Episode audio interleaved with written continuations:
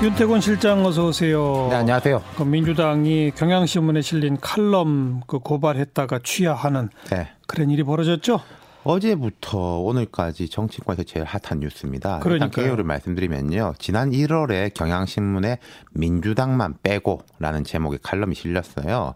진보적 정치학자인 임미리 고려대 연구교수가 쓴 글인데 이제 요지는 최근에 민주당이 개혁성과 진보성을 상실했다. 이대로면은 총선에서 민주당을 심판해야 된다. 뭐 이런 내용이에요. 예. 민주당뿐만 아니라 한국당 등 정치 세력을 다 비판하는데 마지막 문장이 민주당만 빼고 투표하자. 이거거든요. 예.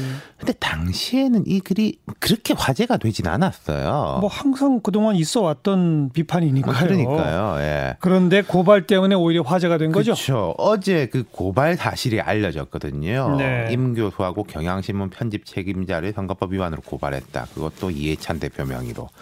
정치권이 특히 이제 뭐 개별 정치인이 언론에 고발하는 거는 종종 있습니다. 근데 이제 정당 대표 명의로 비판 칼럼에 대해 가지고 작성자하고 신문사를 고발하는 거는 거의 못 본 것 같아요. 예. 게다가 이제 민주당은 평소에 표현의 자유를 매우 강조했고 또 과거 정부에서 언론에 재갈 물린다 이런 비판도 많이 했고 또 뭐 그런 일이 있었죠. 일본 산케이 신문이 세월호 참사 당시에 박근혜 전 대통령의 이른바 일곱 시간에 대해서 의문을 제기하는 칼럼 떴는데 이게 결국 사실이 아닌 걸로 나중에 다 밝혀졌거든요. 네. 청와대에서 당시 법적 대응하자 이제 민주당의 당시에 문재인 대표인데 보도 내용이 사실하고 다르다고 해서 명예훼손으로 검찰이 수사하고 기소한 것은 대단히 잘못됐다. 국제적으로 좀 창피한 일이다. 이렇게까지 말했었거든요. 그랬었죠. 네. 요컨대 그러니까 이 글이 선거법 위반이냐 아니냐에 대해서도 논란이 많아요. 뭐 한번 걸어볼 만하다라는 전문가들도 있고 이 표현의 자유 영역이기 때문에 특히 최근에는 이런 것을 선거법 위반으로 거의 안 걸린다. 뭐 이런 전문가들도 예. 많고요. 예. 그건 이제 차치하고 그럼 선거법 위반 소지가 있다고 해서 그걸 여당인 민주당이 당 대표 명의로 고발하는 게 적절하냐? 음. 이두 번째 논란인 거죠. 네. 그런 논란이 벌어지면서 뭐 나도 고발해라 이런 릴레이도 벌어지고 그 칼럼은 더 유명해지고 이게 어제 저녁까지 이야기예요. 고발 결정하기 전에 이 역풍 불 거라는 고려 못했을까요? 그러니까 기자들이 물어보니까 어제입니다. 이거는 홍익표 민주당 수석 대변인은 단순히 민주당이 이러면 총선에서 못 이긴다 정도의 비판이 아니라 제목부터 내용까지 민주당 빼고 투표하자고 한 것이다. 검토 결과 선거법 위반 소지가 너무 명백하다고 해서 원칙대로 대응한 것이다. 이렇게 밝혔어요. 허허.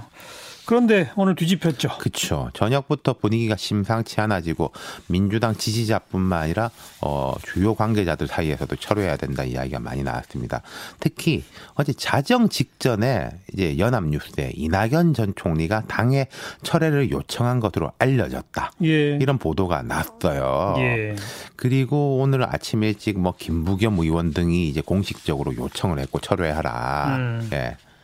그래서 결국 취하했죠. 예, 오늘 아침 회의 끝에 이제 취하를 했는데, 근데 그 취하도 말끔하지가 않은 게 민주당이 고발을 취하면서 입장문을 냈는데 임미리 교수는 안철수의 싱크탱크 내일의 실행위원 출신으로 경향신문에 게재한 칼럼이 단순한 의견 개진을 넘어 분명한 정치적 목적이 있는 것으로 판단해 고발했던 거다. 음. 이랬거든요. 예. 좀 이따가는 이제 안철수의 싱크탱크 내일을 특정 정치인의 싱크탱크로 고치긴 했는데 또 비판이 뒤따른 거예요. 음. 글쓴이의 과거 이력을 찾아가지고 정치적 이미지를 더 씌우는 게 옳냐. 이 지적이 첫 번째.